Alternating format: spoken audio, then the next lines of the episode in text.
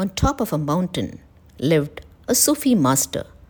Once every month, he used to visit the village at the foot of the mountain. On one such visit, a man approached him and asked, How come I cannot have the sight of the God? Can you help me to see God?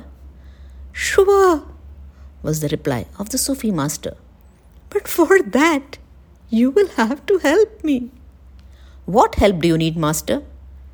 You will have to pick up five stones of equal size and weight.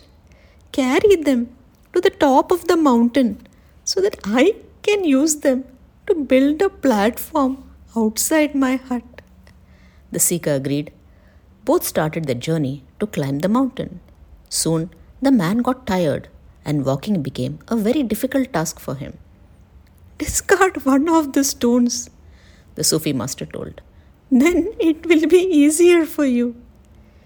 The man discarded one of the stones and walking became easier. Once again, the man got tired. Walking towards the mountain top was becoming very tough. The master again asked him to discard one of the stones. Likewise, all five stones were discarded on the way to the top of the mountain.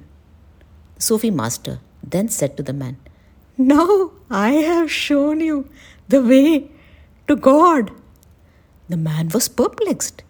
He said, But I cannot see God. The master explained, The five stones symbolize our major weaknesses to see God. They are lust, anger, greed, desires, and ego. Learn to discard these let me be the first one to warn you. It will not be easy. Strive hard. I shall help you.